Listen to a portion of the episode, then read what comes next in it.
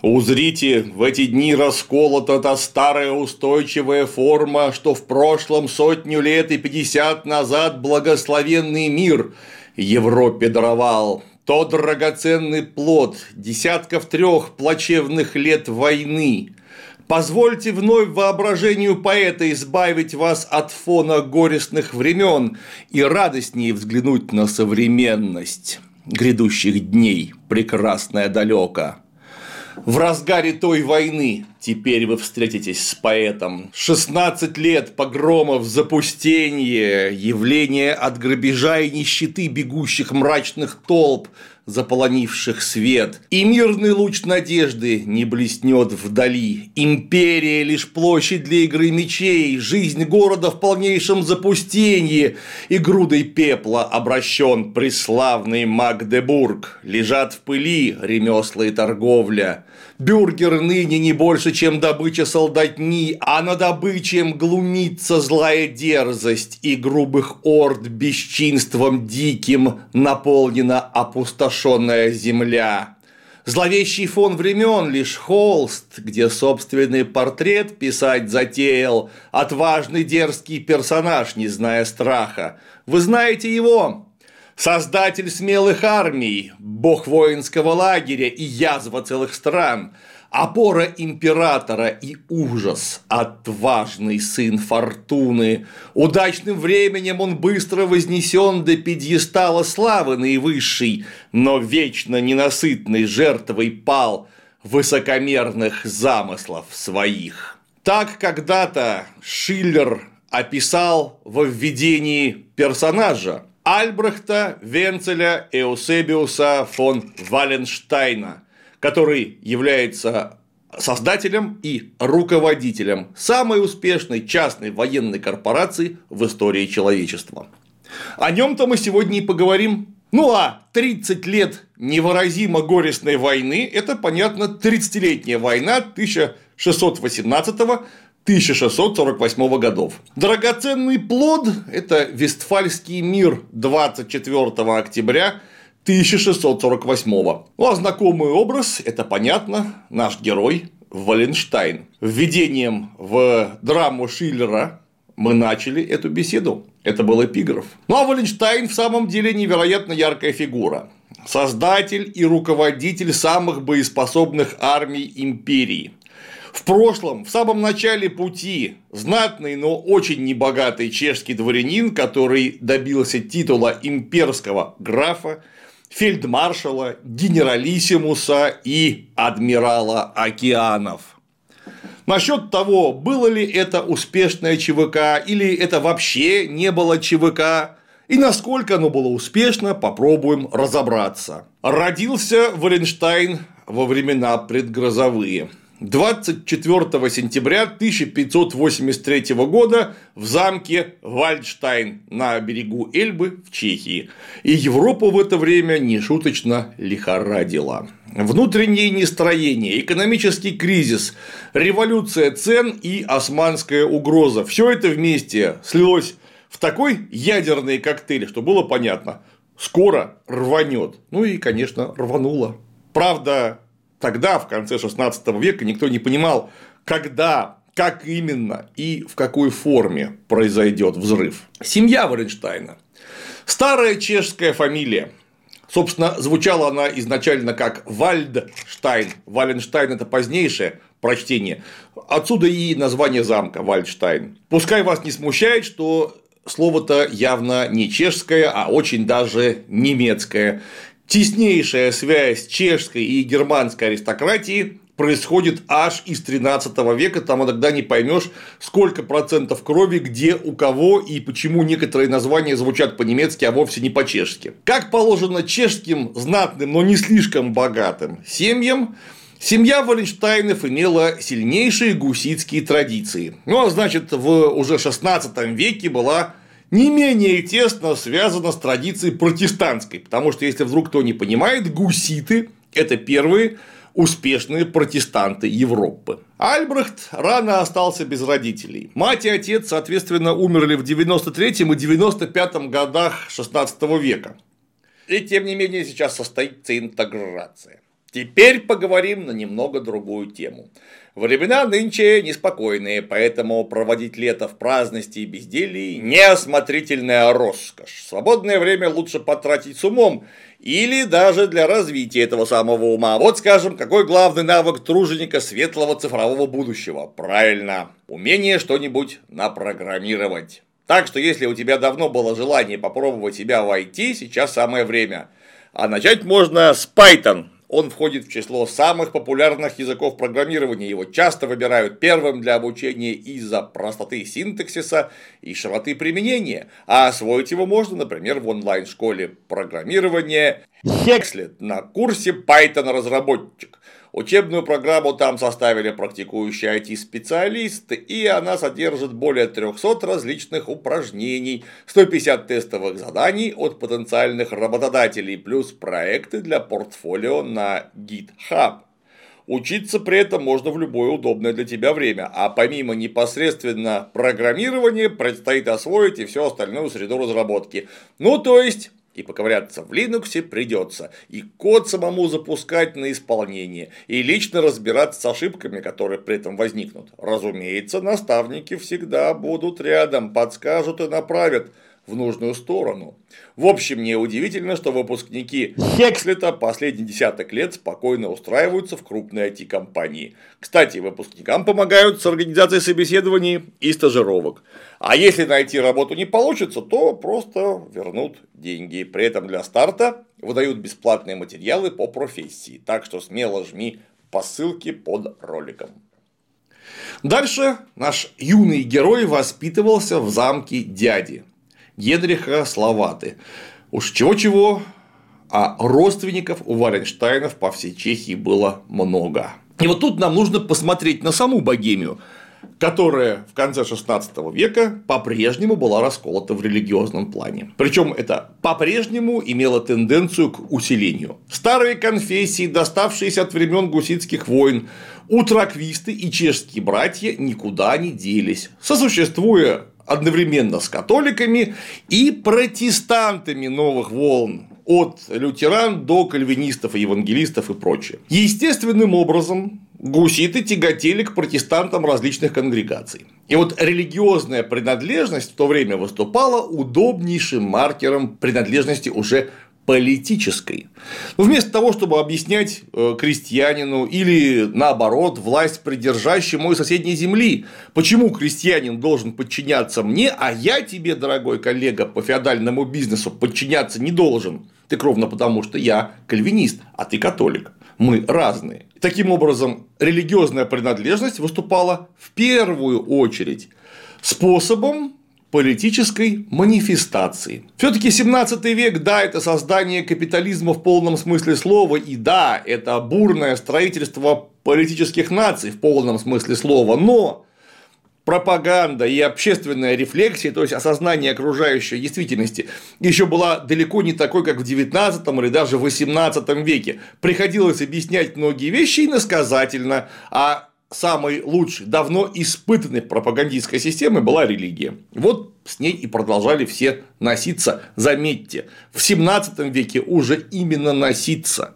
Это не была религия от души, какой она, возможно, была когда-то. Богемская аристократия также была неоднородна. Например, Словаты, Лихтенштейны, Розенберги, Нойхаузы, Лобковицы или прямо были католиками, или поддерживали с ними тесную связь часть семья была католической, часть семьи протестантской. Понятно, что они все дружили и общались и могли так или иначе перемешиваться, тяготея именно к католическому лагерю. И вот Валенштайн – протестант, рос под их сильнейшим влиянием. И тут надо отметить, что Богемия в религиозном смысле страна крайне слабых вероучительных привязанностей. Почему? Да ровно потому, о чем мы говорили в самом начале, у вас одновременно на одной территории существуют и католики, и утраквисты с чешскими братьями, которые, кстати, это не одно и то же. Чашники, старые умеренные гуситы и чешские братья, наследники гуситов куда более радикальных, выживших и отстоявших свое право на протестантизм. Одновременно рядом с ними настоящие протестанты лютеранской волны, то есть лютеране и кальвинисты, которые вообще друг друга очень не любят. И все это вместе сосуществует с католиками. И, кстати, очень небольшим, но имевшимся количеством православных. Как вы будете проживать на одной территории? Подробить ее по религиозным кускам фактически невозможно. А Чехия, Богемия, это чрезвычайно богатая, очень удобная для ведения дел местность. Как только ты ее раздробишь по религиозным признакам, все, она перестанет быть удобной. Ее нужно держать одним куском, причем нужно местному населению. Таким образом, религиозные привязанности делаются для обывателя, в том числе для обывателя знатного, чем-то второстепенным.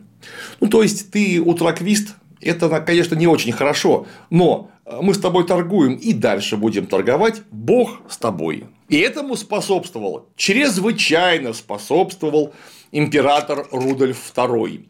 Император Священной Римской империи, который вторым императором после Карла IV, еще в XIV веке правившего, избрал Прагу своей настоящей столицей. Потому что в империи он чувствовал себя не шибко уверенно. Это был человек не воинственный, человек не великого здоровья, человек, пораженный буквально идеями оккультизма, э, спиритизма, каких-то эзотерических учений, он скорее был император-оккультист, чем император-воин или император-администратор. Хотя, конечно, и тем, и другим, и третьим приходилось и ему тоже заниматься. В Германии было неспокойно ему, а вот в Чехии совершенно другое дело. И он сделал ставку именно на этот богатый регион, который находился с императором в личной унии, входя таким образом во всю большую Великую Римскую империю германской нации. Но чтобы нормально жить в Чехии, нужно было воспринять чешский образ мыслей касательно местных вероисповеданий католиков оставляя в покое, точно так же, как протестантов всех конгрегаций, точно так же, как гуситов, пускай все занимаются своими делами. И Рудольф, как повторяю, человек крайне невоинственный, и оставил всех заниматься своими делами. И сам занимался некоторое время. Но как это случилось, поговорим дальше. Пока же Альбрехт фон Валенштайн, которого послали на обучение. Все-таки, пускай и не очень богатый, но из вполне уважаемого рода молодой человек обязан был получить хорошее регулярное образование. И вот дядя Салавата, католик, посылает своего воспитанника учиться в иезуитский колледж в Гольдберг, где вполне естественно преподают кто? Не просто католики, а матерые, ярые католики. Заметьте, никто Валенштайна в это время не пытается обратить из протестантизма в католичество. Да, он получает католическое образование, но остается протестантом. Случилось так, что в иезуитском колледже образование он не закончил из-за вспышки чумы которая в это время второй раз так по-настоящему хорошо пришла в Европу. И он вынужден был эвакуироваться во Франконию, в Альтдорф, где продолжил образование. Не испытывая из-за пенсиона, который выделял ему дядя, куда более богатый человек, чем его семья, он имел возможность продолжить э, не только образование, но и путешествие. Бывал он э, во Франции, объездил часть Италии, учился в Падуанском университете. Считается, что, возможно, Э, посещал лекции и в старейшем университете Западной Европы в Болонии. Он дальше, после окончания обучения, после путешествий, положенных аристократу юного возраста, юному аристократу уже положено было начинать карьеру. И он начал ее вполне традиционно – пажом, потом оруженосцем при дворе Карла Марграфа Бургау в Тирольском Амбросе в 1604 году. И перед молодым человеком открывалась блестящая карьерная перспектива, просто в силу знакомств и места несения службы. Кто такой Карл Бургау? Это сын эрцгерцога Фердинанда, внук императора Фердинанда I Габсбурга. Его матерью в марганатическом браке с эрцгерцогом была Филиппина Вельзер, дочь знаменитейших аугсбургских банкиров, богатейших людей, управителей Венесуэлы, которые наряду с банкирами Фугерами выступали личными финансистами императора Карла V. Представляете, какое звездное небо. И вот от дочки из такого рода происходит Карл Марграф Бургау. Представляете, какие у него были знакомства и какие знакомства можно было сделать, находясь у него при дворе. Казалось, юный Альберт готовый царедворец и успешный талантливый бизнесмен. У него просто ген талантливый коммерции внутри был заложен. Что, кстати, было бы вполне типично для богемской аристократии, каковая со времен гуситов не слишком тянулась к военному делу, а скорее стремилась заниматься делами или политикой. Имелись исключения.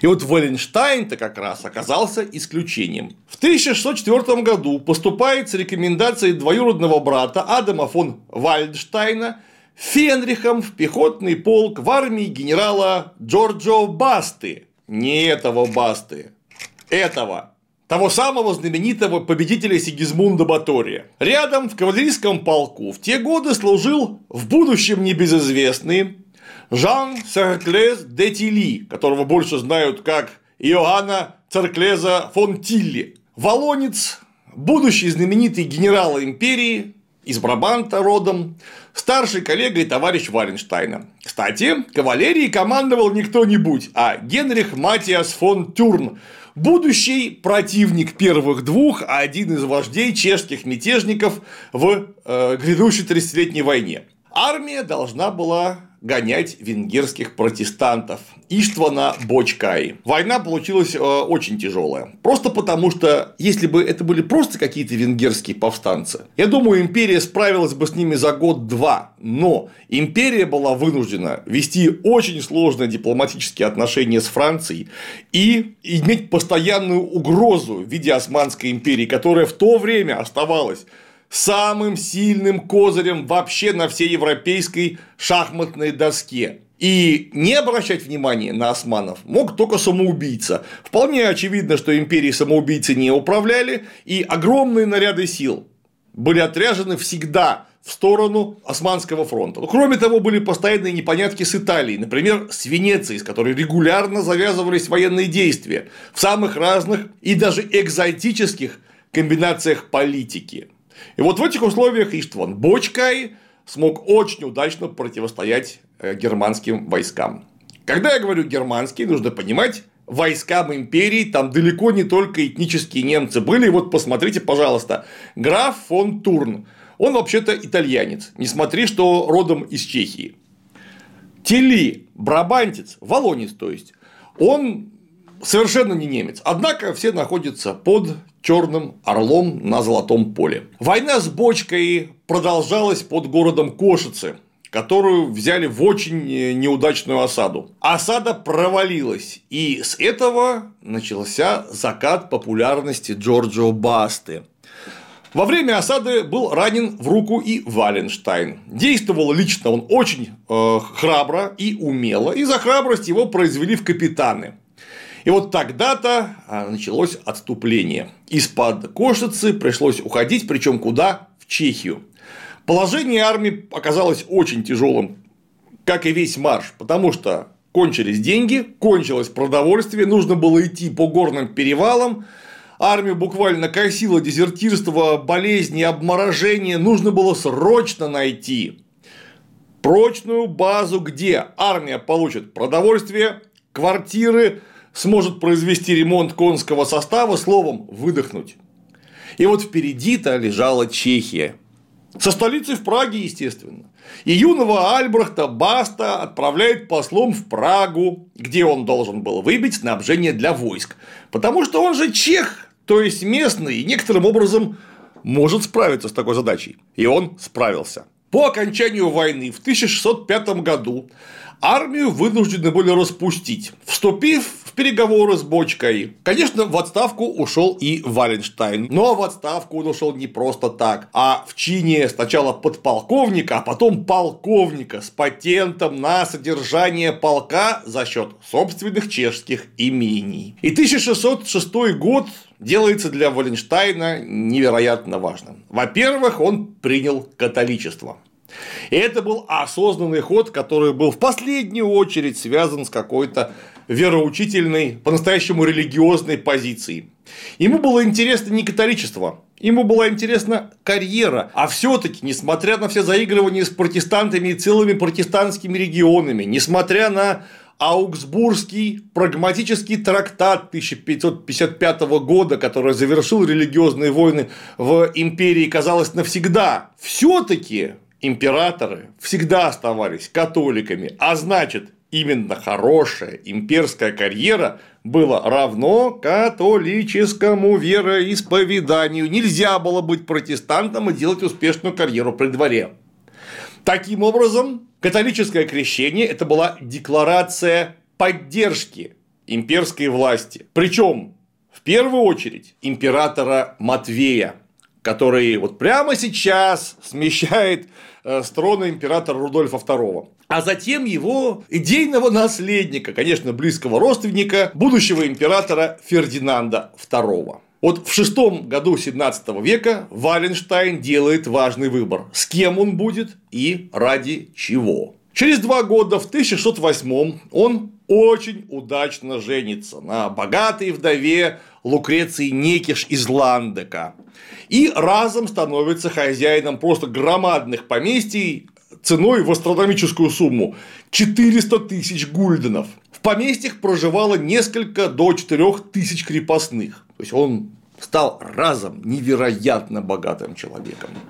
Вдова была его старше, но это был брак по расчету. Вдова скоро умрет, а хозяйство окажется полностью отписано на имя мужа, который стал одним из богатейших феодалов Богемии. Надо отметить, что феодалом Валенштайн был атипичным. Он горячо интересовался делами, лично любил во все вникать, во всякие мелочи, наподобие пивоварения, торговли вином, э, взимание подати и так далее, и так далее, что вообще-то нормальному аристократу, как-то не камильфо. Валенштайн был не таков, он очень интересовался деньгами. Видимо, сказалось небогатое детство. Ну и результатом такой въедливости, что тоже, кстати, очень нетипично для феодала, стало крайне мягкое религиозное отношение к собственному интерконфессиональному крестьянству. То есть у него были католики и протестанты всех толков. И Валенштайну было плевать.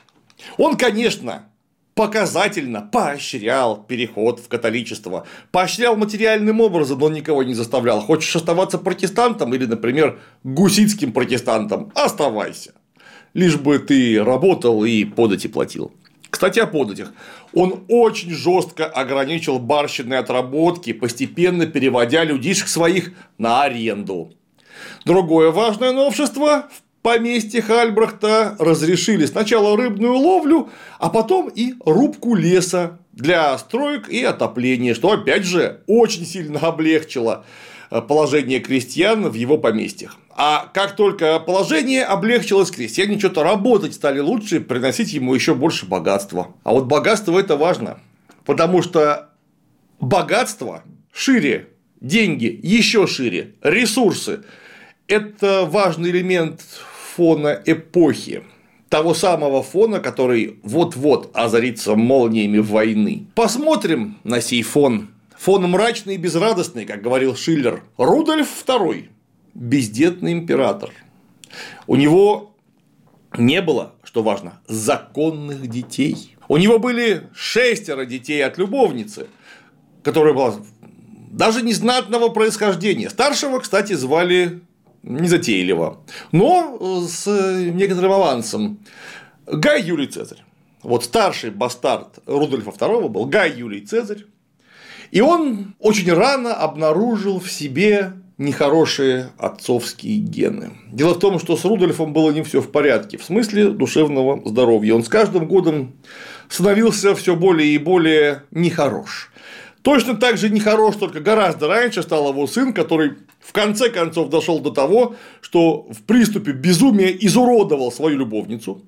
Она умудрилась как-то от него сбежать, потом он явился за ней к ней же домой угрозами, ее увлек в собственный замок и там выкинул из окна. Словом, пришлось его изолировать от общества, где он и скончался. Вы представляете, это не удалось замолчать, и какой удар это был по имиджу самого императора. Помимо того, что у него был ненормальный сын, да и сам он был не вполне здоров, положение было не вполне прочное, и поэтому Рудольф II предпочитал заигрывать с сословиями и конфессиями. И в первую очередь эта политика касалась, конечно, его собственной Чехии, где он хотел бы утвердить э, максимально прочно престол. И он что сделал? Он уравнял утраквистов и чешских братьев в правах с католиками Богемии, издав печально известный и отозвавшийся многими бедами бриф Маестат 1609 года, то есть грамоту величества. Сия грамота не могла не вызвать недовольства католического лагеря. В каком-то смысле гуситов уравняли в правах официально с католиками. Нет, все понятно. Они отстояли свое право еще в 15 веке на свободу вероисповедания, но в каком смысле уравняли в правах? То есть что, католики и настоящие протестанты, то есть еретики, теперь это одно и то же. И на этой почве, в том числе, на этой почве, разгорается конфликт с братом Матиасом. Его Матфеем иногда зовут, и почему-то считают его венгром. Нет, он не был венгром, он был всего лишь королем Венгрии на какой-то момент, что не значило ровным счетом в этническом смысле ничего, он был Габсбург, такая его фамилия. И вот брат Матвей заставил Рудольфа Сначала уступить ему Австрию, потом Венгрию и Моравию в 1608 году, а в 1611 году Богемию, Силезию и Лужицу, таким образом удалив фактически императора Рудольфа II из э, Чехии, в развитие которой Рудольф вложил столько средств и собственной души. Одна проблема – Матвей тоже не молод. И у него тоже нет законных детей. И нарастает на этой почве конфликт с еще одним братом – Максимилианом III, это вот три брата-акробата Максимилиан III, Матфей и Рудольф. Максимилиан III, понимая, что вот этот Матео, Матвей, Матиас, да, это весьма отдельный человек, но этот отдельный человек умрет, и у него тоже нет детей, и кто наследует ты империю. И он заставил буквально, вынудил угрозами, уговорами, интригами умными разговорами и указаниями на вполне конкретного кандидата короновать герцога Фердинанда Штирийского короной Венгрии и Богемии. То есть они были некоторое время соправителями, потом ему целиком были переданы все права. Венгрии и Богемии. Короновать – это очень важные слова. Почему они важные?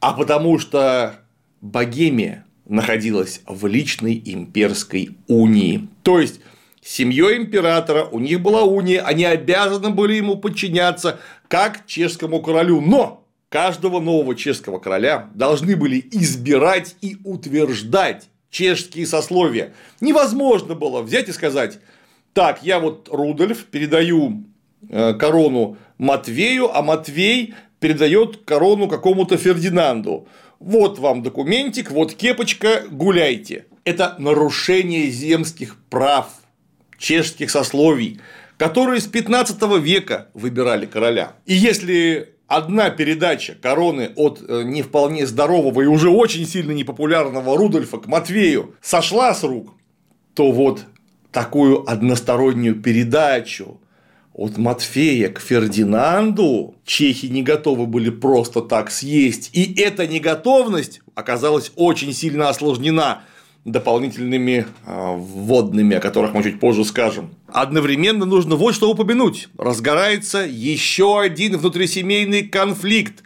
Конфликт с испанскими Габсбургами. Филипп III испанский, зная, что Рудольф и Матвей не имеют законных детей, Филипп III испанский выступает с притязаниями на династический контроль над Австрией и наследование только с его согласия.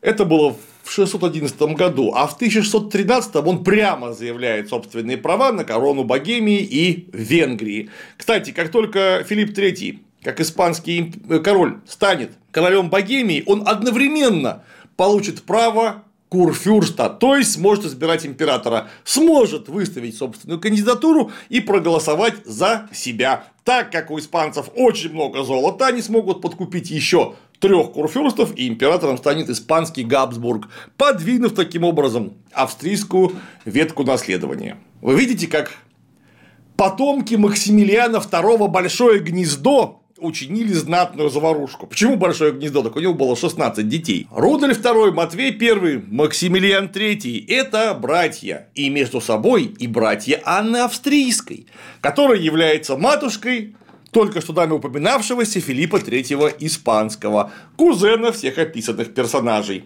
Такое вот э, дружное семейство. Филиппу Испанскому не просто так нужна была вся эта территория. Ему нужна была, кровно нужна испанская дорога. Дорога через Альпы и через э, верховья Рейна из Италии э, в континентальную Европу. Именно по этой дороге регулярно переправлялись испанские войска. Считается, что за сто лет по испанской дороге прошло 150 тысяч солдат. А в это время истекал срок перемирия с Нидерландами. Мы же помним, что вот прямо сейчас продолжается нидерландская буржуазная революция. После войны начала 17 века наступило затишье, перемирие, но оно вот-вот должно было закончиться, и генерал Амброзио Спинола уже стоял на низком старте, для чего нужен был прочный тыл и четкие коммуникации, то есть испанская дорога. В обмен на гарантии контроля над нею за счет передачи земель в Эльзасе и Пьембино в Италии испанцы сняли претензии на чешское наследство. Вот такой незатейливый обмен. Договор заключил блестящий дипломат Иньиго Велес де Гевара, почти Че Гевара, граф Вилья Медиана, граф-консорт де Оньяте.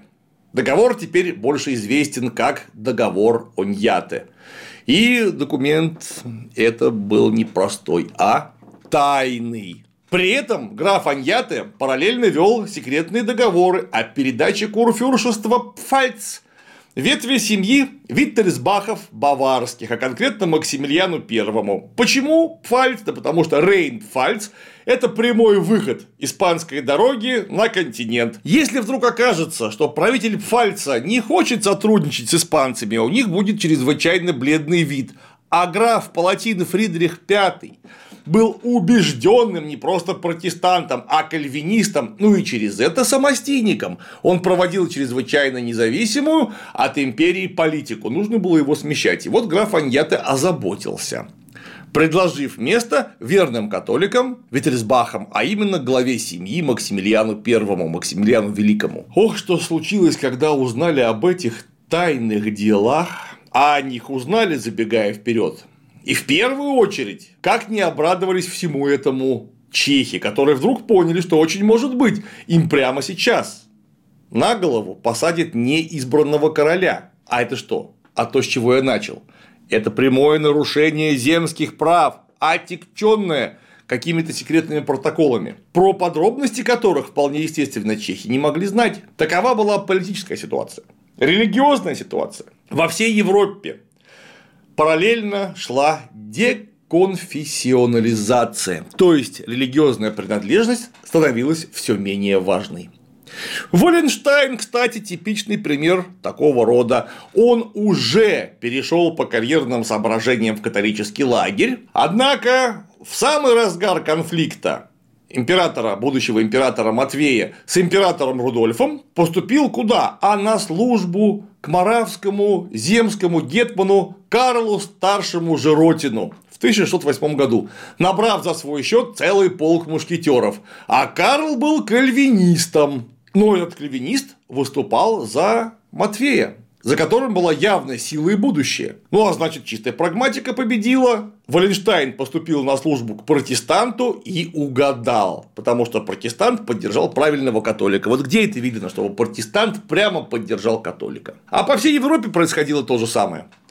Отныне, когда мы будем говорить, а я постоянно буду повторять в этой беседе, католические войска, протестантские войска, э, страна католиков, страна протестантов, католики, протестанты, как рефрен, постоянным фоном, это не значит, что это католики и протестанты, это значит, что военачальник или правитель придерживается вот такого вероисповедания. Под его началом могли оказаться самые разные люди, и в союзе с ним могли оказаться самые разные люди. Поэтому 30-летняя война – это последняя религиозная война, которая началась под религиозными знаменами, а продолжилась и тем более закончилась под знаменами строго политическими политическими и прагматическими. И вот прагматик Варенштайн за своевременный переход на сторону Матвея он стал всего лишь камергером германского короля в 1611 году, а в 1612 получил назначение комиссара по присяге в Богемии. Ну, то есть, он должен был проверять, как и кто приносит присягу новому императору. Ну, понятно, почему это же был человек испытанный и глубоко погруженный в местные дела. К 29 годам его карьера полностью сложилась, но это вовсе не был предел амбиций недавно бедного чешского дворянина. В 1614 году он подтверждает патент полковника, и в 1615 вступает в войну против Венеции, так называемая Укокская война, связанная с бесчинствами про габсбургски настроенных пиратов в Адриатике. Венеция дала обратку, за своих подопечных вступились Габсбурги и началось. В 1617-м Валенштайну выпадает серьезный шанс отличиться. Он совершает 700-километровый марш во Фриуль, в то время основной театр военных действий, то есть в Северную Италию. Он набрал полк, 180 кирасир тяжелой конницы и 80 мушкетеров. На фронте он оказался под командой Анри Дюваля де Дампьера, которого очень часто зовут просто Хайнрих фон Дампьер. Нет, это был француз. На службе у империи. И Дампьер повел их на деблокаду осажденной Градиски, которую пытались штурмовать венецианцы. Деблокирующий корпус оказался в не самой простой ситуации, потому что венецианцы были повоевать вовсе не дураки. И Осаду организовали по всем правилам. Вот Валенштайн лично возглавил собственных кирасир, попытавшись прорваться в город. Не вполне удачно. Бои продолжались до конца сентября, когда 22 числа Валенштайн, снова лично возглавив полк, сумел прорвать осаду и, что важно, доставить в город огромный обоз с провиантом, медикаментами, боеприпасом. И город был спасен. Венецианцы вынуждены были снимать осаду. Ну и вскоре был подписан Мадридский договор с Венецией. Кстати, именно в это время граф Аньята урегулировал отношения Испании с Австрией. Ну а Валенштайн по приказу уже Фердинанда разрабатывает и издает свод законов наемных войск устав Валенштайна, который просуществовал и был принят, ну, я не скажу как официальный, по крайней мере, как всеми уважаемый до 60-х годов 17 столетия. 1618 год – вот тот самый триггер, который спустил курок всей войны. Это выступление чешских сословий, которые узнали и о договоре Аньяте, и о том, что никаких выборов короля больше не будет, и ему сверху что-то продиктовали, и они должны утереться, и начинается восстание. Трех имперских чиновников выкидывают из окна пражской ратуши. Совершается вторая дефинистрация. Они, конечно, выживают, выкидывали их не просто так, а в ров, наполненный нечистотами специально, чтобы они не убились, потому что это была не казнь, а гражданская казнь. Не заговор, а выступление законных сословий, которые символически показывали империи «убирайтесь прочь, мы вас выкидываем». 24 мая Богемия формирует временное правительство, директорию, где главнокомандующим был избран уже упоминавшийся Генрих Матиас фон Турн. И начинается 30-летняя война. Богемия – это тот самый стартовый ключ, который запустил данные процессы. Империя была чрезвычайно огромна, очень богата и чудовищно нестабильна внутренне. Она должна была себя стабилизировать хоть как-то, для чего она должна была захватить до всеевропейскую гегемонию, вступив и уже начав вступать в сговор с Испанией, окружая главного своего конкурента с двух сторон Францию. Это с одной стороны, а с другой стороны, вся остальная Европа была совершенно не заинтересована в усилении империи, более того, была бы э, весьма не прочь э, поделить ее наследство хоть как-то. Нужно было, чтобы кто-то всю эту гору толкнул, и она должна была обрушиться в горнило войны. Что произошло? Из-за крайне неумной богемской политики империи. Валенштайн получает патент полковника, но на этот раз не просто так, а имперского полковника. Ранее он был полковником Моравским, теперь он полковник на службе лично императора.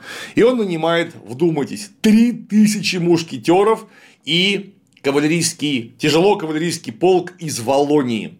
Около тысячи человек. У него под командой таким образом 4 тысячи, целая бригада. И в 1619 году он делает еще один важный выбор. Если Моравия колебалась и не знала, на чью сторону встать, в самом деле, вот Богемия, спусковой крючок той самой войны. А кто знает, что это за война? Потому что ведь никто не знал, что сейчас начнется. И все пытались как-то увильнуть от боевых действий, от грабежей, самое главное, от решительных шагов, после которых невозможно будет отыграть назад. Невозможно или очень трудно. И Моравия не вступает в войну, хотя должна была бы. На стороне, конечно же, империи. Моравские полковники э, молчат, как в рот воды набрали. А Валенштайн не таков. В 1619 году он со своей бригадой идет в Оломуц, в Богемию, почему туда, а там собираются налоги всей повстанческой конфедерации. Он берет город и с ножом у горла заставил казначея выдать казну 96 тысяч рейхсталлеров.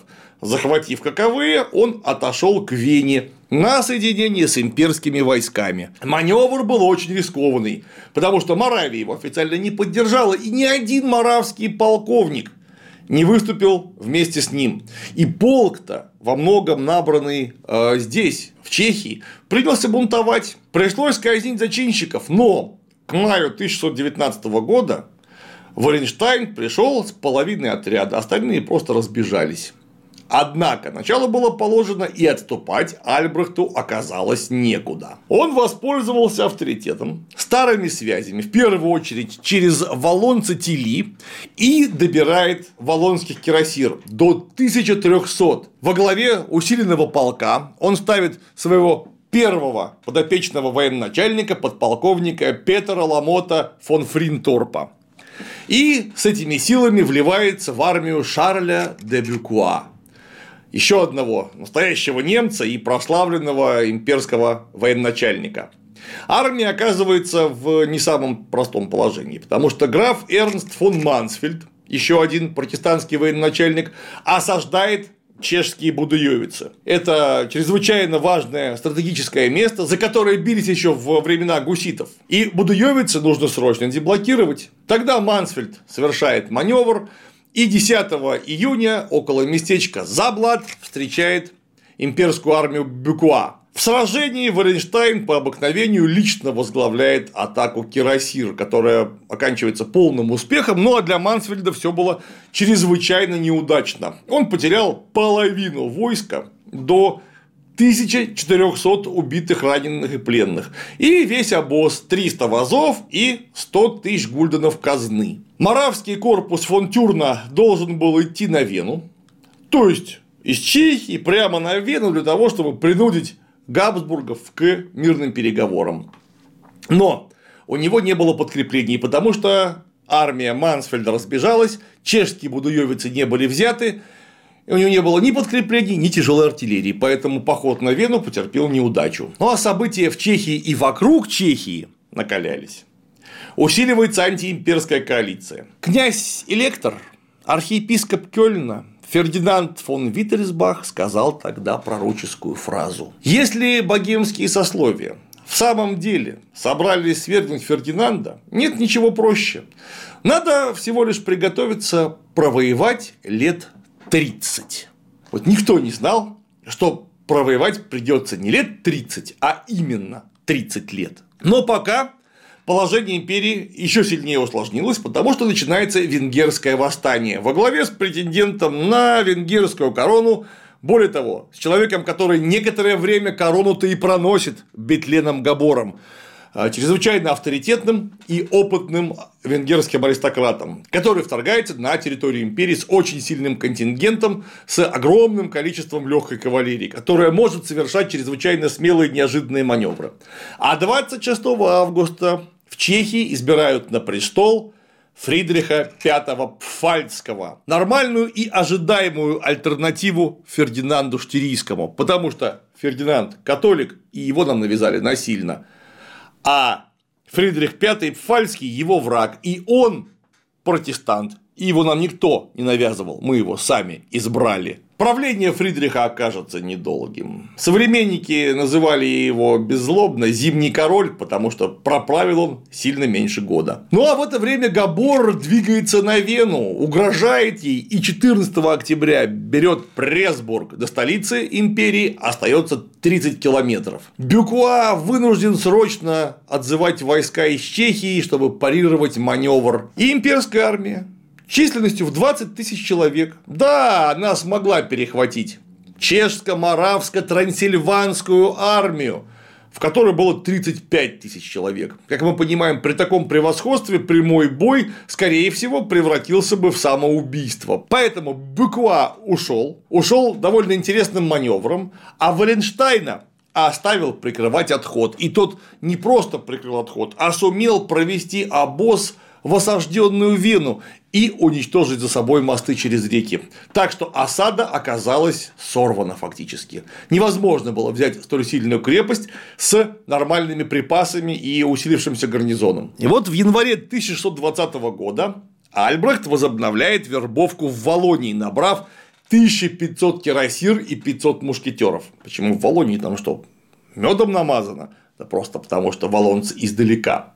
Во-первых, да, там есть хорошие связи, они ему не вполне чужие, и они издалека, они не чехи. Чехи у него один раз на 50% уже разбежались, потому что они дома, им удобно, а куда волонцы побегут? И в феврале новонабранный полк присоединяется к армии. Следует серия боев и стычек, протестантская армия, во главе которой стоит юный, прославленный кавалерийский командир Христиан Анхальский, прикрывает дорогу на Прагу. И 8 ноября 1620 года состоялась печальная для протестантов битва при Белой горе, где протестанты проиграли в дребезги. А Прага была разграблена, грабили ее вдумчиво целую неделю. Если что, мы по этому поводу записывали целый подробный ролик. Кстати, Валенштайн в сражении не участвовал. Его полк вместе с офицерами да, а самого его не было.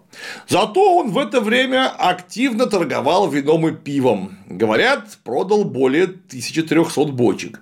И, говорят, болел. Судя по всему, именно в это время у Валенштайна начинается подагра, которая в конце концов очень сильно подкосит его здоровье. После сражения при Белой горе Валенштайн стал членом комиссии по расследованию восстания, которая в итоге занялась в Праге прямыми репрессиями. Сначала 30 заговорщиков казнили, а потом еще больше. Штатхальтером, то есть губернатором Богемии, правильнее сказать, наверное, генерал-губернатором с широчайшими военными и гражданскими полномочиями был назначен Карл князь Лихтенштейнский.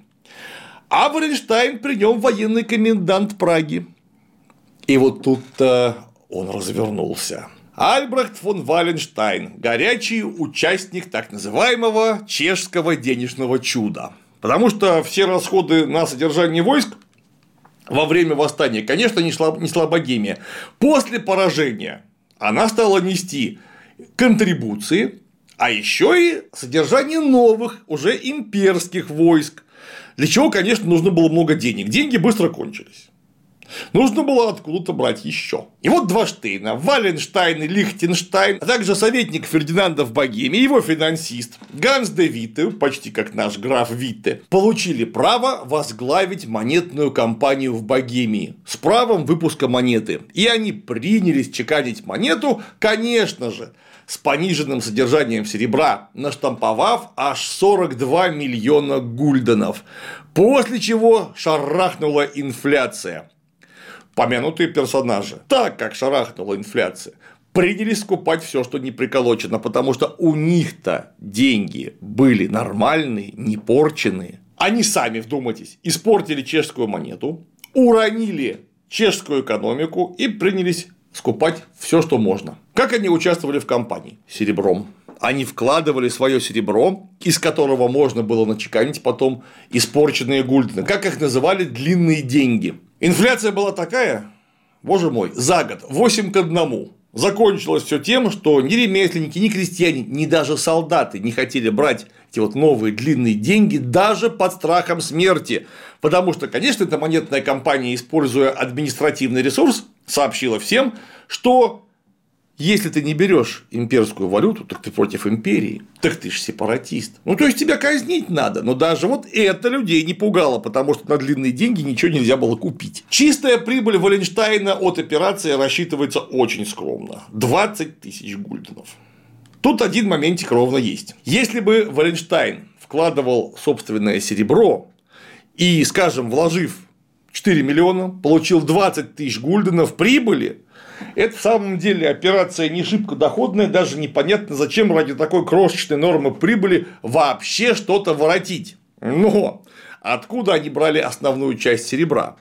Основную часть серебра для чеканки богемских денег они брали из богемских приисков, на которых заставляли работать чешских шахтеров, забирали серебро, вкладывали их от своего лица уже в чешскую экономику, каковую уронили до, до плинтуса, потом скупив он и Чехии примерно половину. Поэтому нужно сказать, что э, не вполне 20 тысяч получил Валенштайн, просто потому, что он почти ничего не вложил из собственных личных средств, конечно, кое-что вложил. Но подавляющая сумма серебра, которая была вложена в длинные деньги, в Богемии происходит из самой Богемии. И вот за это серебро все эти прекрасные парни что-то не очень-то платили.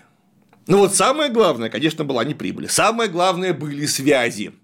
Потому что и Лихтенштейн, и э, граф Витте, и Валенштейн оказались очень сильно, и не, не они одни оказались очень сильно повязаны. То есть деваться друг от друга фактически было некуда. И вот с помощью связей и друзей Валенштайн э, стал заниматься такими мягкими проскрипциями, потому что с его подачи князь Лихтенштейнский назначал мятежников, у них конфисковывали по суду поместья и выставляли их на аукцион на залоговый аукцион, в котором уже участвовали э, очень надежные проверенные люди, а именно граф де Витте и Валенштайн, покупая их буквально за бесценок. Вложив личных 1 миллион 63 тысячи гульденов, Валенштайн, внимание, приобрел недвижимости на 7 миллионов гульденов и еще перепродал на 4 миллиона. То есть он стал хозяином не самой маленькой страны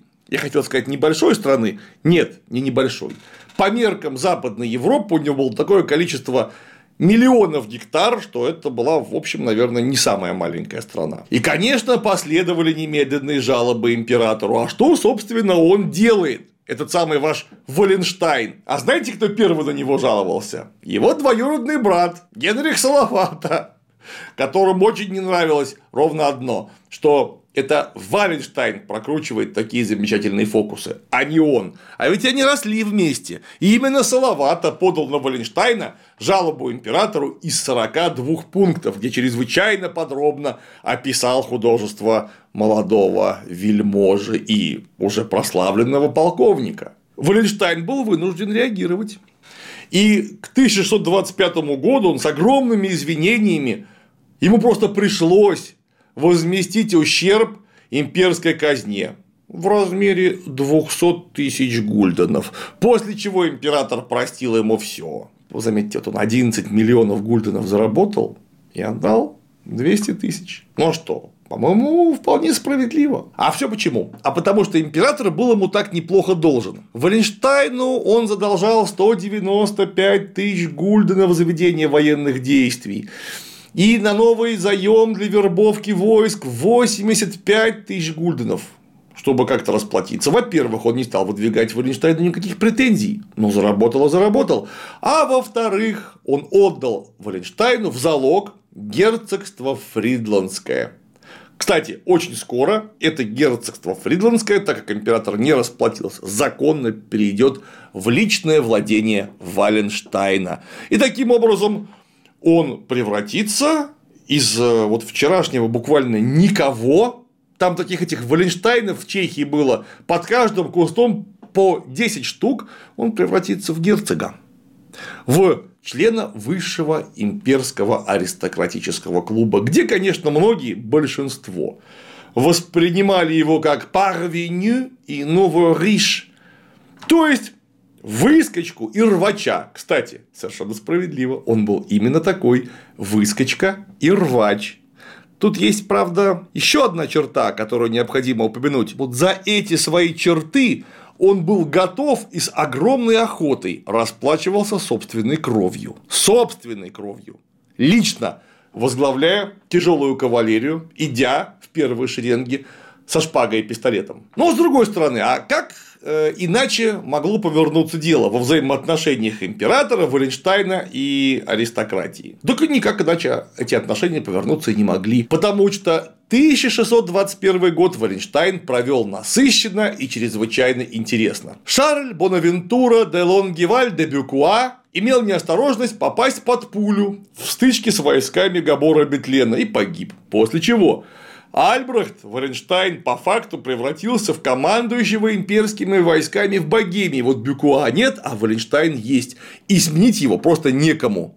Он мог рассчитывать на собственный полк которому он лично платил и который был поэтому ему более-менее предан. Но ведь в армии Бетлена было не менее 30 тысяч бойцов. Да, конечно, у Валенштейна был не совсем полк, это бригада численностью в 2,5-3 тысячи человек, но что это против 30 тысяч? Буквально ничего. Нужно было набирать армию. Вот Сидишь ты такой Валенштайн в Чехии, главнокомандующий убит, а у тебя никаких официальных полномочий и огромная куча обязанностей.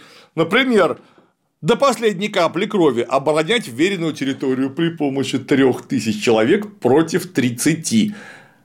А надо что-то делать. Набирать армию, а ты не имеешь права набирать армию. Вообще-то ты имеешь право набирать полк. А откуда ты наберешь армию? На это нужны деньги.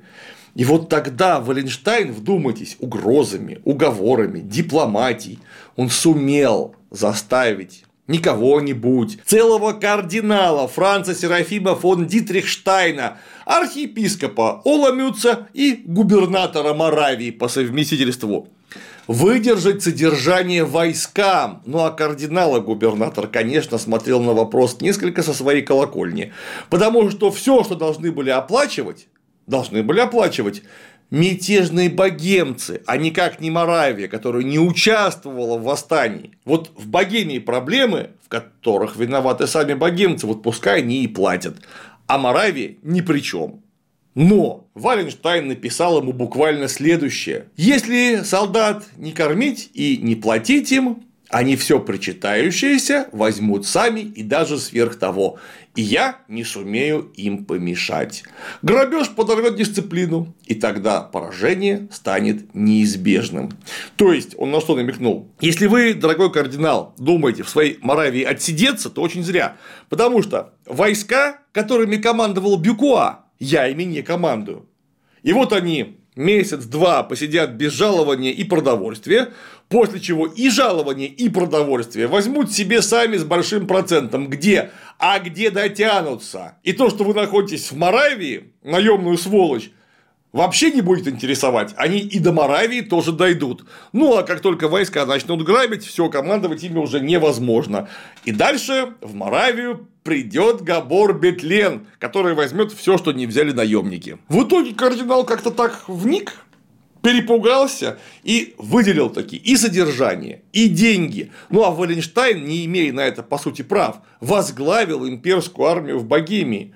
Больше некому было. 18 тысяч человек собралось под его командой. Это гораздо меньше, чем у Габора Бетлена. Но он маневрировал так убедительно и умело, что он вынужден был, Бетленами я имею в виду, прекратить поход в Моравию.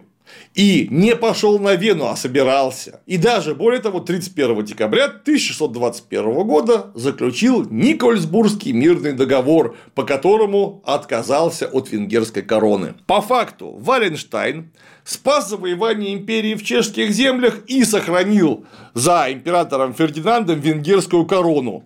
Вы представляете, что он сделал один, вот буквально своими руками, по большому счету, не имея на это прав. Как минимум, не имея официальных полномочий. Понятно, что император его и за некоторые фокусы нехорошие простил, и возмещение ущерба в 200 тысяч гульденов тоже принял, несмотря на то, что Альбрехт норовил расплатиться за собственные фокусы собственный, начеканенный, им же порченный в 8 раз монетой. Кстати, сейчас эта монета невероятно дорого стоит, потому что это нумизматическая редкость. вот эти Гульдены Валенштейна, Валенштайновки, это прям, если кому-то вдруг попадется, можно очень выгодно продать. Тогда в 17 веке на них смотрели несколько иначе. В 1623 году Фердинанд II отозвал патент у пражского монетного двора, у пражской монетной компании, потому что экономика подошла к грани краха, а страна оказалась на грани нового восстания. Поэтому нужно было срочно прекращать срочно прекращать потуги Валенштейна и его друзей как-то пополнить свое благосостояние, потому что они уже его пополнили, черт возьми. Ну а 30-летняя война в это время имела все шансы закончиться. Имела шанс стать не 30-летней, а обычной религиозной заварушкой в империи, каковые уже случались. Да вот, начиная, наверное, со Шмалькальденской войны еще в 16 веке. Была бы еще одна такая же. Ничем не примечательная, да, довольно интересная, в какой-то момент напряженная война, такой конфликт внутри э, святого семейства. Извольте видеть, Пфальц оккупировала Испания. Они прямо так, пользуясь положениями договора Аньята, по испанской дороге дошли до Пфальца и графство Палатинство-то оккупировали, выпнув оттуда зимнего короля Фридриха V. С другой стороны, туда вошла баварская армия во главе с Максимилианом I. В Чехии разгромили, буквально в дребезги разбили армию Эрнста фон Мансфельда при Вимфене. Его разбил э, фон Тилли. Фридрих V потерял корону Богемии, которая была официально признана за императором и королем Германии Фердинандом. То есть, это что значит корона Богемии? Формальный повод для войны попросту исчез, потому что спор был по факту между Фридрихом и Фердинандом. И вот Фердинанд получает корону, Фридрих официально от нее вынужден отказаться, все, воевать-то больше не, вот просто не из-за чего. Все, война закончена. Э, довольно убедительной, пускай и промежуточной победой испано-католической стороны. Но так как Пфальц передали Максимилиану Баварскому 23 февраля на День Советской Армии 1623 года очень сильно перепугались протестантские князья и получили отличный повод для развертывания военных действий строго для самообороны, да ровно потому, что если вы можете вот так отнять любое графство и даже курфюршество, будьте уверены, следующий будем мы. А что такое империя? Не смотри, что это вроде бы одна страна, там 137 только светских феодалов, не считая религиозных. И не считая владений, которые находятся в совместном пользовании, и за которые можно голосовать двумя, а то и тремя голосами. Это настоящее лоскутное одеяло, где есть евангелическая уния, то есть клуб самообороны протестантов, а есть католическая лига, это князья-католики, которые смотрят на протестантов и думают, что неплохо бы и нам тоже иметь такой клуб самообороны. И если вы думаете, что они 100% поддерживают католического императора, вы сильно заблуждаетесь. Есть еще имперский домен с собственными интересами и собственными войсками. Даже войска у католиков не одни и те же. Есть войска Лиги, а есть войска императора. И вот только что Максимилиан Баварский становясь главой лиги, захватывает Пфальц, чудовищно усиляясь. И этим, конечно, он пугает, очень сильно пугает протестантских князей, которые понимают, что теперь Максимилиан Баварский при помощи войск Лиги может захватить и их земли тоже. И, конечно, ответ один. А. Развертывать военные действия. Б. Обратиться за помощью кому-нибудь еще, потому что мы-то одни, может быть, и не выстоим. А вокруг вон сколько людей которые или протестанты и не любят католиков, или католики, но не любят Габсбургов. Первым был, конечно, неугомонный Габор Бетлен, который разрывает Никольсбургский мирный договор и снова вторгается в империю в 1623 году. Положение поначалу складывается ужасное, так как император, это самое главное, должен войску 20 миллионов гульденов и может по факту выставить армию не более 8 тысяч человек без нормального снабжения и вооружения. А что делать-то? И выручает Валенштайн который на свои деньги собирает войско. Оно было, прямо скажем, на тот момент небольшим, гораздо меньше, чем у Бетлена. Но оно смогло занять очень важную точку на реке Мораве. Понятно, в Моравии в городе Гёдинген. Армия Бетлена уперлась в обороняемый рубеж. Не нужно думать, что войска Валенштейна сидели в городе и не выходили оттуда. Там были посланы разъезды, партизанские отряды, которые действовали на коммуникациях. Словом, это была не просто оборона, а активная оборона. И вот там-то Бетлен уперся по-настоящему, потому что он не мог продвинуться дальше. А почему? А потому что у него не было тяжелой артиллерии. А тяжелая артиллерия не могла подъехать туда, потому что там действовали партизаны. Можно было просто остаться без чрезвычайно дорогостоящих пушек. И, кстати, эти пушки были бы обращены против тебя через некоторое время. Валенштайн держался. И держался он не просто так, а расчетливо дожидаясь помощи польского короля Сигизмунда III, который был, естественно, как ярый католик, союзником императора.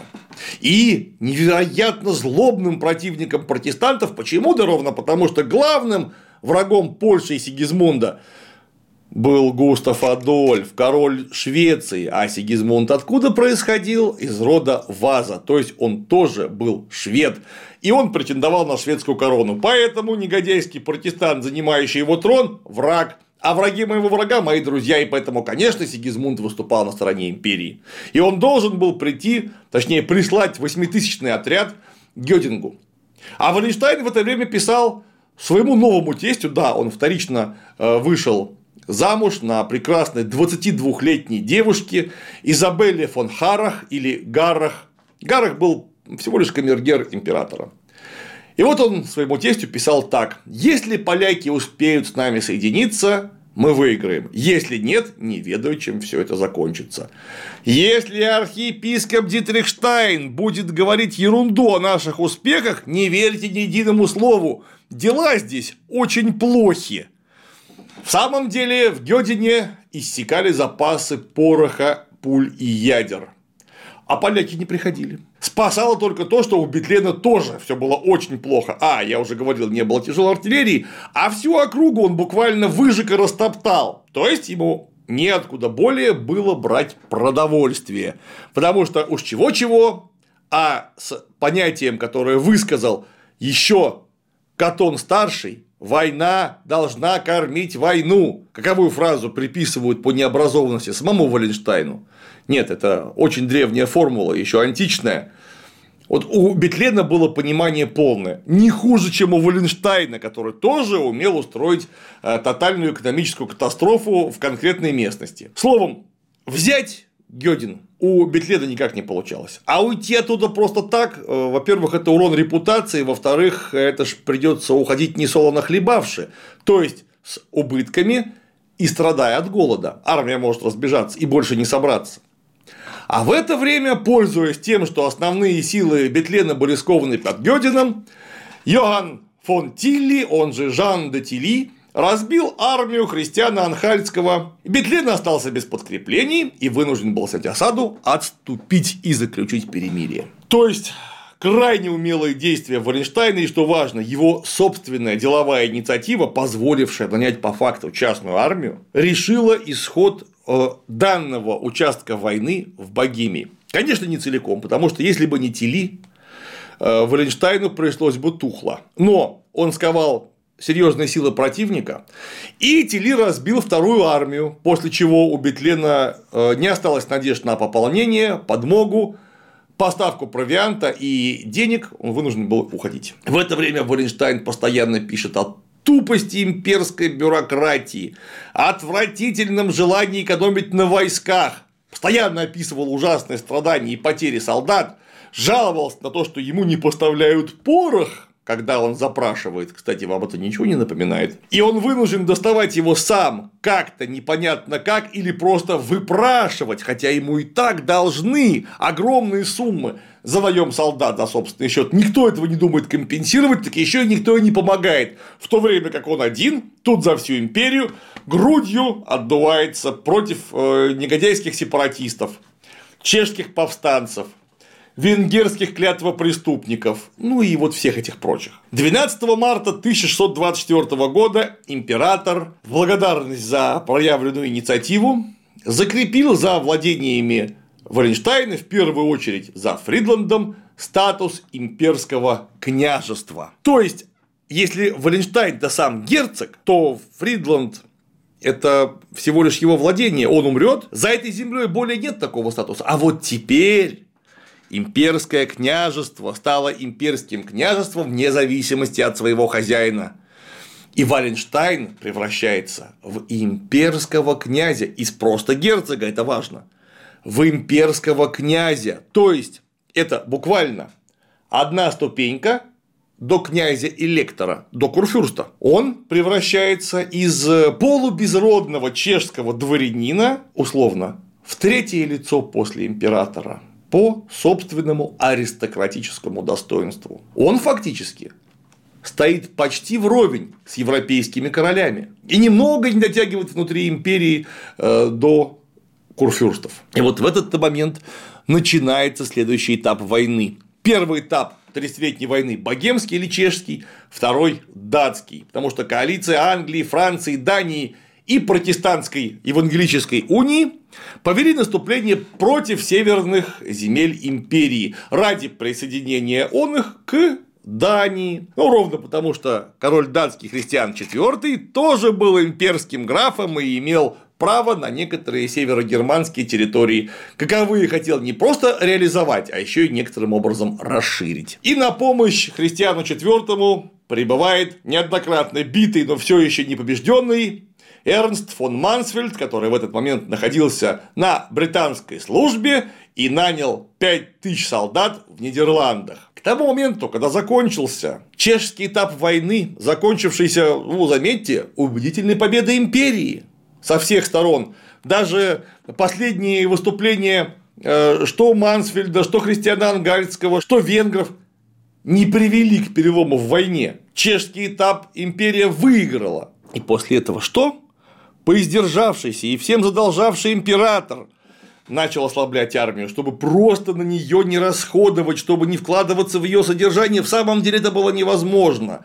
Потому что, знаете, сколько стоит содержание одного тяжелокавалерийского полка усиленного состава в год? 500 тысяч гульденов. Это на 100 тысяч больше, чем стоили все поместья жены, первой жены Валенштайна, которая считалась очень богатой женщиной. Вот этого не хватило бы, если их продать сразу, не хватило бы на содержание даже одного тяжело кавалерийского полка на протяжении всего года.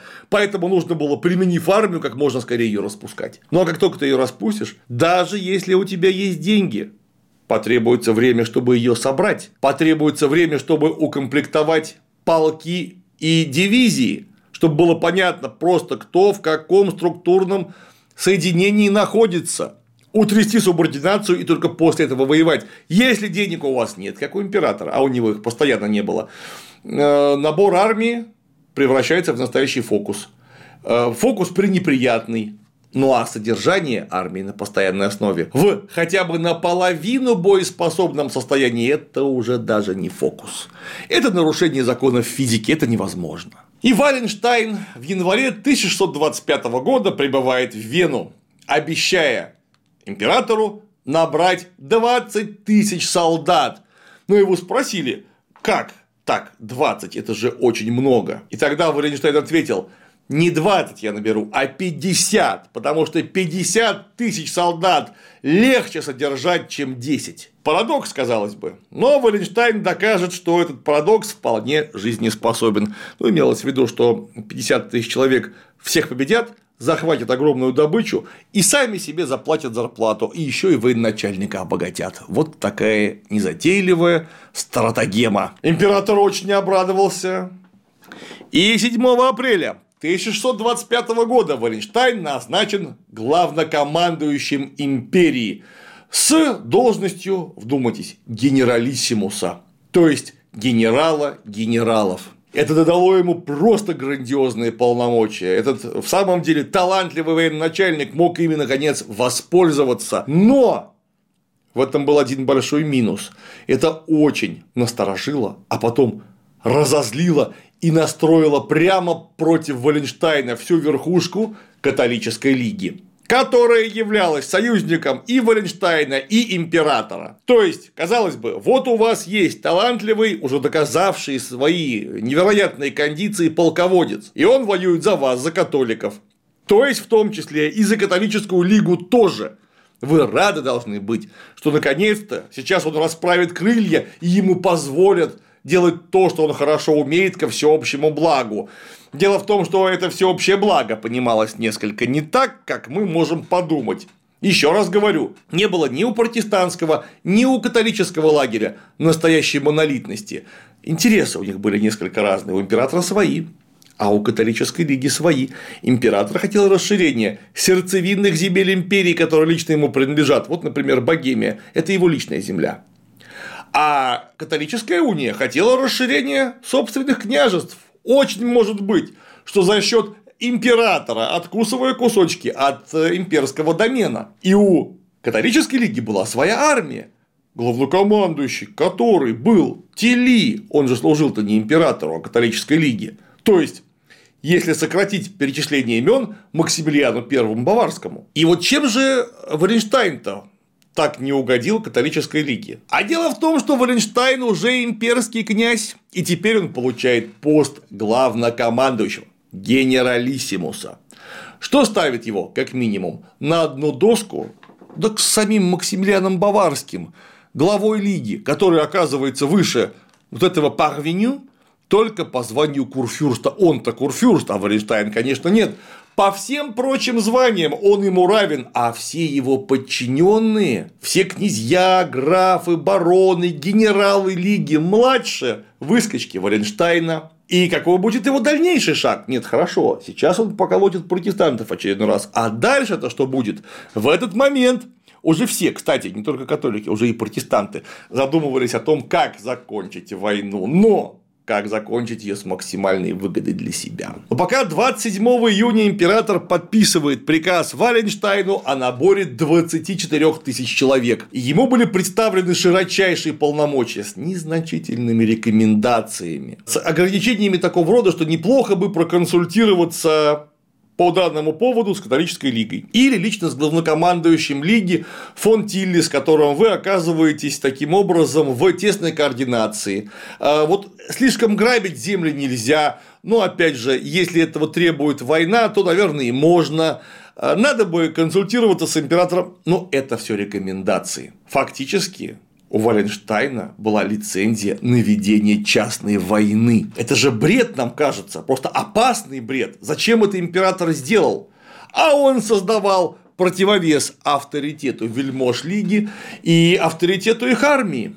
У него была теперь еще одна армия, которая была совершенно независима и перетягивала одеяло на себя. Да, эта армия была не лично, точнее, не совсем лично императора, но Валенштайн-то был его. Что бы ни случилось, Валенштайн приносил присягу императору. Армия Валенштайна, Валенштайн императора. Удобно. А Лига пускай побесится, пускай побегает, пускай посмотрит, на кого они вообще собираются крошить батон. На императора. Если вы собираетесь крошить батон на императора, рано или поздно вы столкнетесь рогами вон с тем парнем, которому только что подписали приказ о наборе 24 тысяч головорезов. По инициативе Валенштайна был создан специальный регулярный военный налог внимание, со всех имперских земель.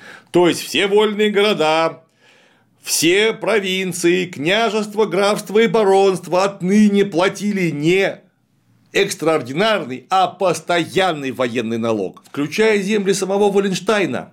То есть он не говорил, что вот вы платите, а я не буду, потому что я тут воюю вообще-то. Нет, он тоже платил вместе со всеми. Вот что нужно упомянуть. Скажем, Валенштайн платил 100 рублев со своих земель, а все имперские земли платили 1000 рублев. И вот 1000 плюс 100 получается 1100. На каковые Валенштайн в том числе нанимает войска, покупает снаряжение и ходит воевать. Тут нужно только принять во внимание ровно одно. Для кого собирали все имперские земли эту самую тысячу рублев? Так для Валенштайна же, это он их себе забирал. Он являлся, конечно, не главным, но одним из главнейших потребителей постоянного военного налога.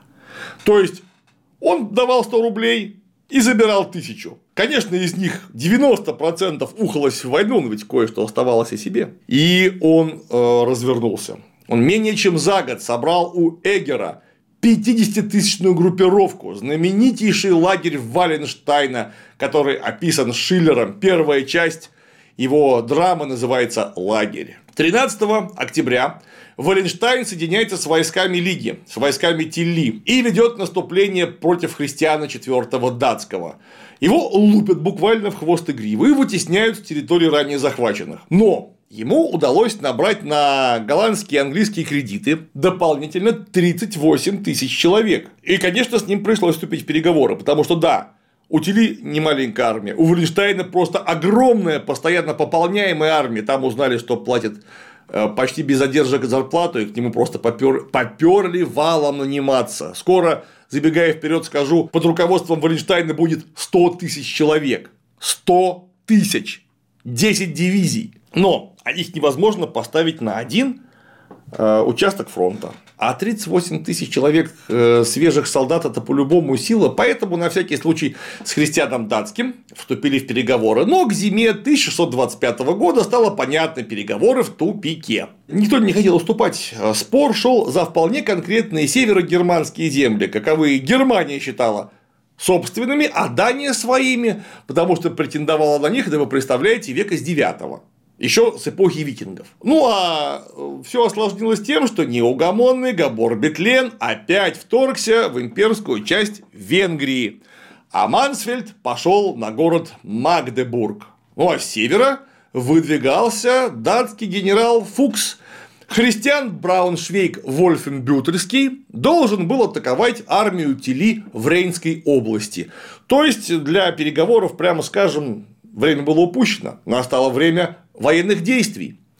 И Валенштайн безошибочно занимает э, важнейшую стратегическую область. Он укрепляется на Средней Эльбе с центром в городе Аршлебен. Никто Адольф Гитлер являлся его почетным гражданином до 2006 года, если что. Но это к слову. А, группировка вырастает до 60 тысяч человек, так что сам Валенштайн более не командует тактическими единицами и вынужден передоверять командные функции своим полковникам. Более того, вскоре под его началом окажутся генералы, настолько большими силами он командует. То есть полковники там уже не справлялись. То есть дивизиями, соединениями трех-четырех полков по 5 20 тысяч человек уже явно полковник командовать не будет, нужен генерал. И он нанимает, нанимает, привлекает своей харизмой и деньгами э, виднейших генералов э, своего времени. Атавио Пиколомини, например, служил ему в качестве наем, наемного военспеца который руководил крупными соединениями. А кто такой Атавио Коломини? Помимо всего прочего, это серьезнейший военный специалист с огромным боевым опытом и великолепным образованием. Ну, кто он еще был, я скажу в конце. Наверное, вы сами поймете. Пока просто запомним. Атавио Пиколомини служил у Валенштайна. Удалось отбить наступление датчан. А, оставался Мансфельд. Мансфельд – это очень опасный противник. И его встретили у моста при Десау 25 апреля 1626 года. Обороной командовал граф Иоанн фон Альдринген. Мансфельд недооценил силы католиков и приказал атаковать. Его армия увязла в наступлении, а в это время вызванный Альдрингеном подошел Валенштайн, который ударил во фланг.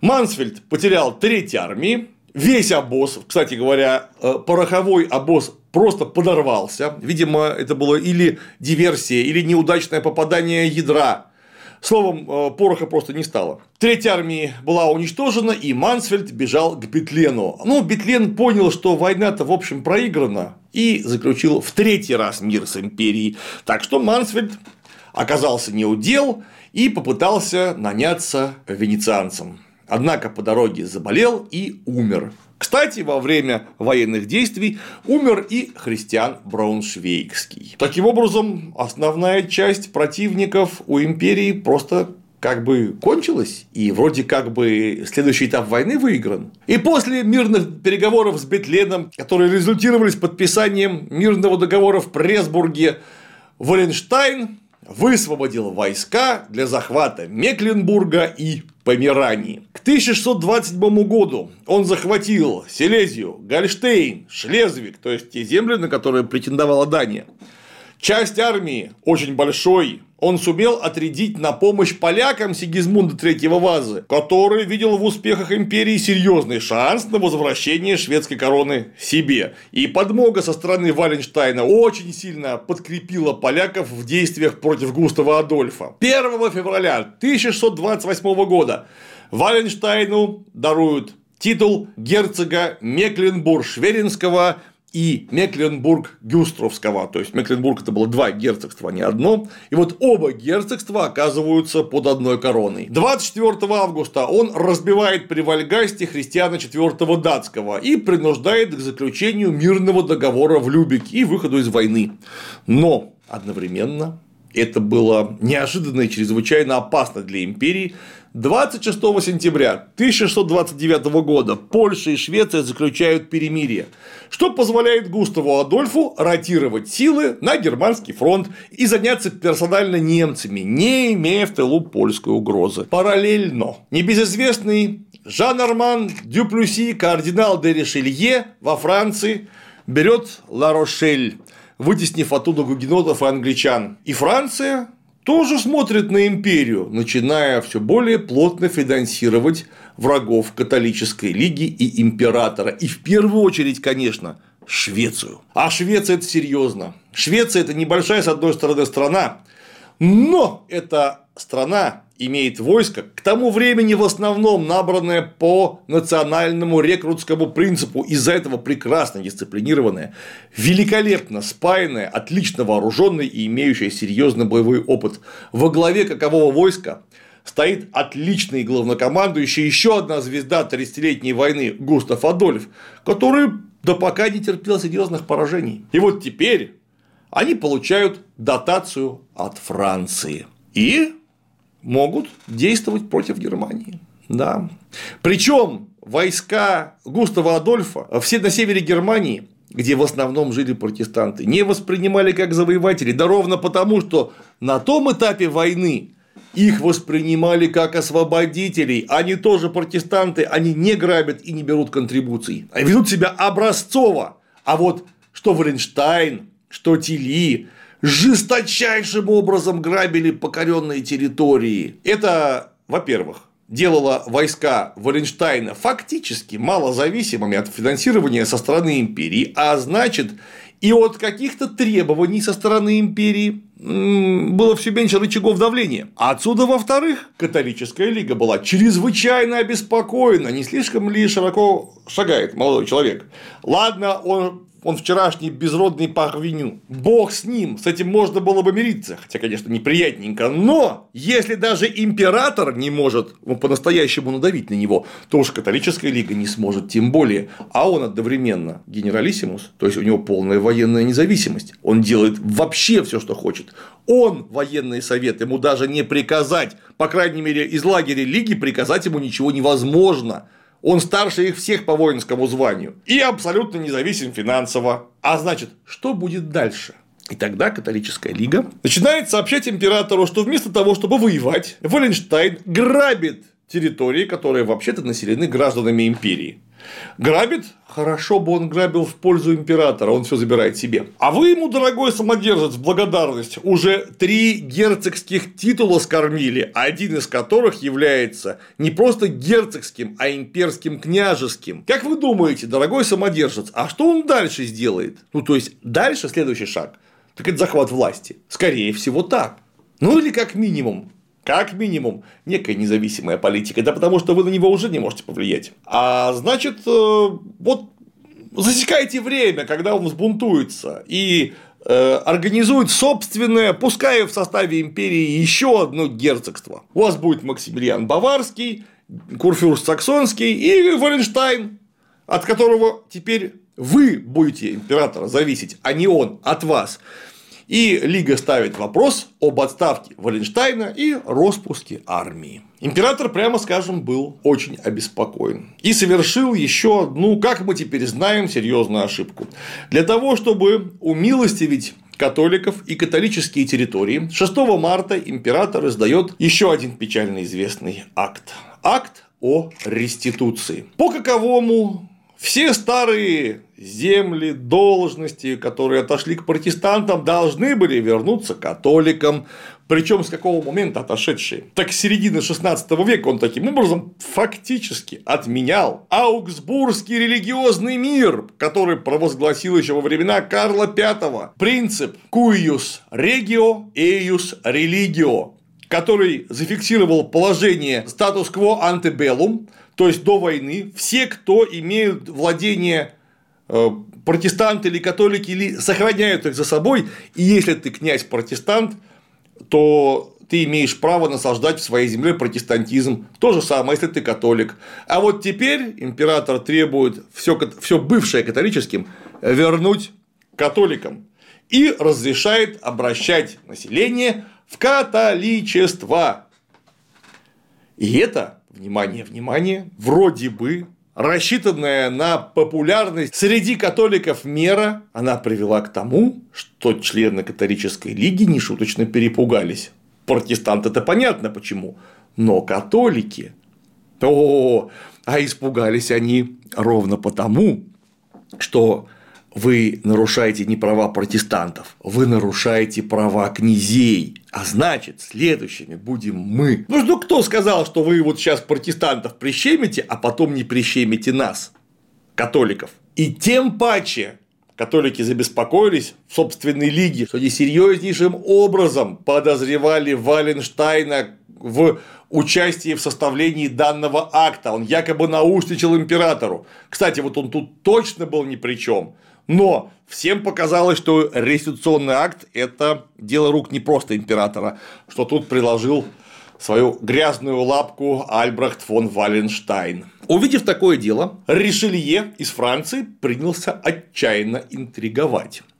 Он очень не хотел воевать против Валенштайна, видя в нем в самом деле серьезнейшую военную силу. И тогда Ришелье принялся вставлять, как он умел, шпильки в нужные места. Потому что Валенштайн в самом деле проводил э, чрезвычайно независимую политику. Он был одновременно военным и политиком, именно поэтому он мог действовать так эффективно. Ну а раз ты политик, так ты будешь, будь уверен, проводить некие переговоры. А с кем он проводил переговоры? А независимыми от империи и католической лиги переговорами с Испанией через графа Оливареса. Он проводил переговоры с Испанией для обеспечения ее интересов в некоторых захваченных территориях, выпрашивая себе помощи и финансирование со стороны Испании через голову императора и тем более не советуясь с католической лигой. Максимилиан Баварский обзывал Валенштайна прямо «испанская сервитутка». Валенштайн, не растерявшись, называл Максимилиана баварская сервитутка. То есть выражались они друг по отношению друга вообще, никак не стесняясь. И вот собирается Регенсбургский рейхстаг, где происходит масса интересного. Потому что Максимилиан Баварский хочет стать не просто главой католической лиги, но еще и главнокомандующим лиги, чтобы концентрировать в руках не только политическую, но и военную власть. Таким образом, он хотел стать, ну, наверное, каким-то аналогом Валенштайна на своей территории. Кстати, что характерно, одновременно во Франции э, ровно в том же самом обвиняли Ришелье, что он хочет стать французским Валенштайном. Вот так все запуталось. Ришелье хотел стать французским Валенштайном. Валенштайн его обвиняли в этом. Имперским Ришелье, ну а Максимилиан Баварский разрывался в чужую сторону ему посмотреть. Но император Фердинанд не дал Максимилиану стать главнокомандующим. И одновременно, очень расстроившись такой черствости императора, Бавария заключает тайный договор с Францией через э, знаменитого отца Жозефа, ставленника и посла Ришелье, которого называли серым кардиналом. Это не Ришелье был серый кардинал, а именно отец Жозеф. Договор в чем заключался? В том, что Максимилиан продавливает на Рейхстаге заключение мира с Францией. Потому что они добрые католики. И Франция гарантирует тотальное невмешательство всем князьям Лиги в их дела. То есть, они не участвуют в войне, вы там занимаетесь, Франция никогда не вторгнется в эту войну, не примет в ней участие. Надо вам разбираться с шведами, разбирайтесь. А вам со стороны Франции, дорогие князья Лиги, гарантировано сохранение прав и собственности, прав и свобод, Одна беда, говорил отец Джозеф, общаясь с представителями Лиги и Максимилианом. Есть Валенштайн, он живет войной, он непримиримый солдафон. То есть, пока есть Валенштайн и его армия, мир с Францией невозможен, да просто потому что страшно, ну потому что вот сейчас мы мир-то заключим, а кто скажет, что Валенштайн его не нарушит? Он же на, на Францию-то нападет. Потому что он, ну вы сами видели, испанская сервитутка, у Испании с Францией дела конкретно не очень хорошие. Но вот сейчас, с одной стороны, нас атакует Испания, подкинет денег Валенштайну, и Валенштайн атакует нас с севера а император вынужден будет вмешаться на стороне, конечно же, Валенштайна, поэтому пока если солдафон мира не будет. А если вы хотите спокойно, дорогие э, католики, разбираться с протестантами у себя и протестантами из Швеции, сделайте что-нибудь с Валенштайном. Мы, французы, его боимся. Но как только он останется без армии и в отставке, тот же будет с вами мир. Мы разбираемся с испанцами, вы разбирайтесь с протестантами. Так Варенштайн одним ударом вбил клин между католической лигой, императором и Валенштайном, какового отставили от армии 17 августа 1630 года. Вот у него была армия, а вот у него отозвали патент генералиссимуса и прекратили всякое финансирование. Да, конечно, он очень много набирал сам, но совсем без финансовой поддержки из империи было тяжковато. Кроме того, ему же запретили набирать войска на землях империи. Он больше никто. Он герцог, имперский князь, частное лицо на пенсии. И он уезжает к себе в Прагу, строит какие-то роскошные дворцы, ведет жизнь настоящего набоба, пользуется услугами астролога, Иоганна Кеплера, самого знаменитого астронома своего времени, словом, ни в чем себе не отказывает. А у империи э, после этого гениального французского маневра дела делаются очень тухло. Да, ровно потому, что есть Густав Адольф. Когда оставляли Валенштайна, он уже вторгся в территорию империи и дошел он, внимание, до Баварии. То есть он прошел всю Германию, и никто не мог его победить. Он лупил буквально всех своей небольшой, но чрезвычайно боеспособной армией. Каковая армия? Да, с этого момента вынуждена набирать маршевые пополнения из классических наемников. Поэтому к, второй, к середине второй половины шведского периода войны шведская армия на две трети состояла из германских и каких-либо еще наемников. То есть шведская армия перестала быть вполне шведской и тоже стала грабить все подряд. Но пока, пока армия воспринимается в протестантских, северо-протестантских землях как освободитель который освобождает и от католиков, и от постоянных грабежей. Тогда пришлось звать Валенштайна.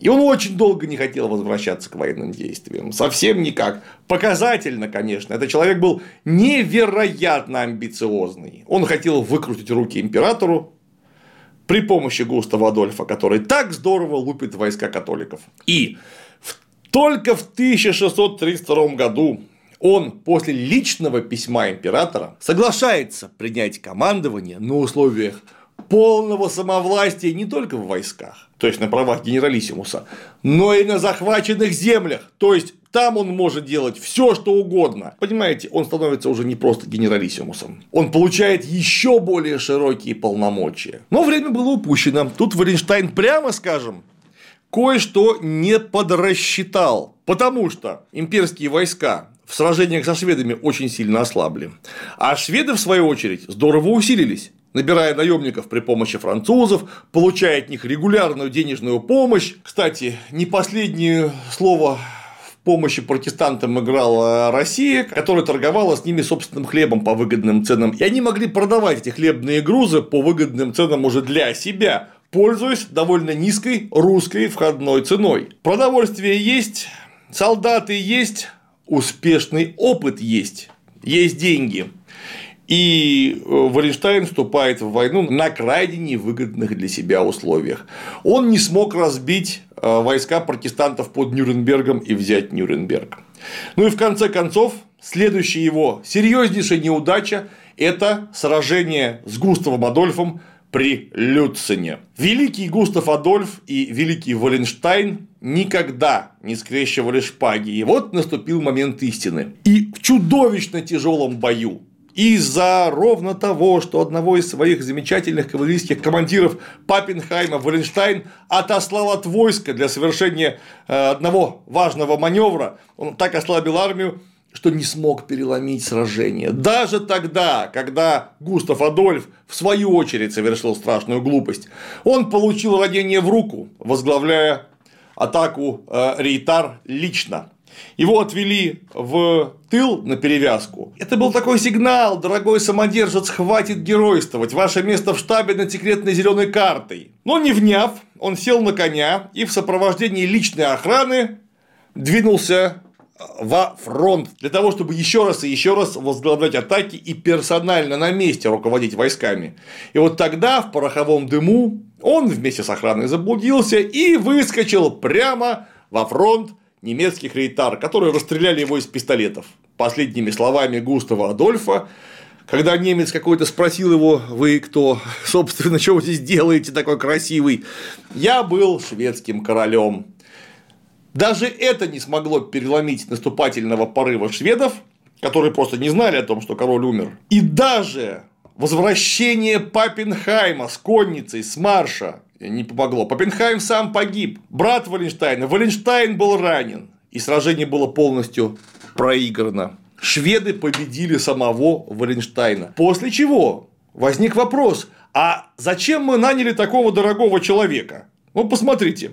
Нюрнберг провал. Люцен, генеральное сражение, он почему-то проиграл. Зачем ему такая власть? Он войсками-то, судя по всему, не так здорово управляет, как всем казалось. Слухи о его эффективности несколько преувеличены. И зачем ему такая власть на земле, которую он контролирует военным способом? Ведь э, с его контроля, с его власти, с его этих иполетов генералиссимуса э, ведь никакого толку, его же бьют, скажу сразу, Валенштайн выигрывал сражение, он разбил графа Турна и взял его в плен, например. Но он же, да, он проиграл Люцен, что очень разочаровало общественность. И он же вдруг воспользовался в полной мере тем, что получил в руки, а сама власть на контролируемых землях. И он начинает переговоры с Саксонией. Саксония – протестантское курфюршество, которая против империи и в данном случае за Швецию. Он начинает сепаратные переговоры с Саксонией. И он же в знак доброй воли освобождает графа Турна. И вот тогда следует вполне законное подозрение в заговоре. А не собирается ли он что-нибудь этакое отчебучить вот из того, о чем предупреждали члены католической лиги? Не собирается ли он заговор составить? Ну, может быть, не в свержении императора, но в создании собственного независимого государства. Ведь он же договаривается с саксонцами, это факт. И он ведет переговоры со шведами. О каком-то мире? Скажите, империя воюет. Какой может быть мир? Так это значит мир с Валенштайном. Он сейчас всех бросит и перестанет воевать, после чего воевать придется уже без его войск, без его денег, без его земель подозрения, конечно. Никто не мог сказать в то время, что Валенштайн готовит заговор. Но император издает указ о недоверии Валенштайну. А Валенштайн подписывает в Пльзне, в Чехии, договор с собственными офицерами, где берет с них лично себе принесенную присягу и отправляет императору собственный адрес, где написано, что все обвинения в собственную сторону он отвергает однозначно и продолжает вести войну за императора и империю, не соглашаясь, однако, с его недоверием. Вот представляете, до чего дошло? Он говорит, я за вас воюю, но вам не подчиняюсь. Буду делать все сам, так, как захочу. Что, конечно, некоторым образом императора-то насторожило. И тут Оттавио Пиколомини, о котором я уже упоминал обещая сказать, э, кем он еще являлся, помимо талантливого военачальника. В компании с Матиасом Галасом, графом Дикампо, еще одним генералом Валенштайна, приезжают в Вену ко двору, где приносят императору донос, где подтверждают, это точно заговор. Валенштайн готовит бунт.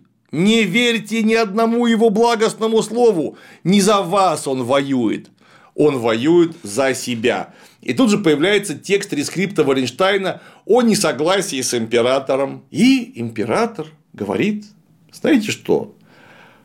Во-первых, Галас получает звание генерала. Оттавию Пиколомини звание имперского фельдмаршала – это в благодарность. Сделайте что-нибудь с Валенштайном. Ну и в городе Эгер подкупленные Оттавио Пиколомини офицеры воспользовались тем, что Валенштайн был э, нездоров и лично не э, озаботился собственной охраной. Охранять его должны были испанские или германские наемники.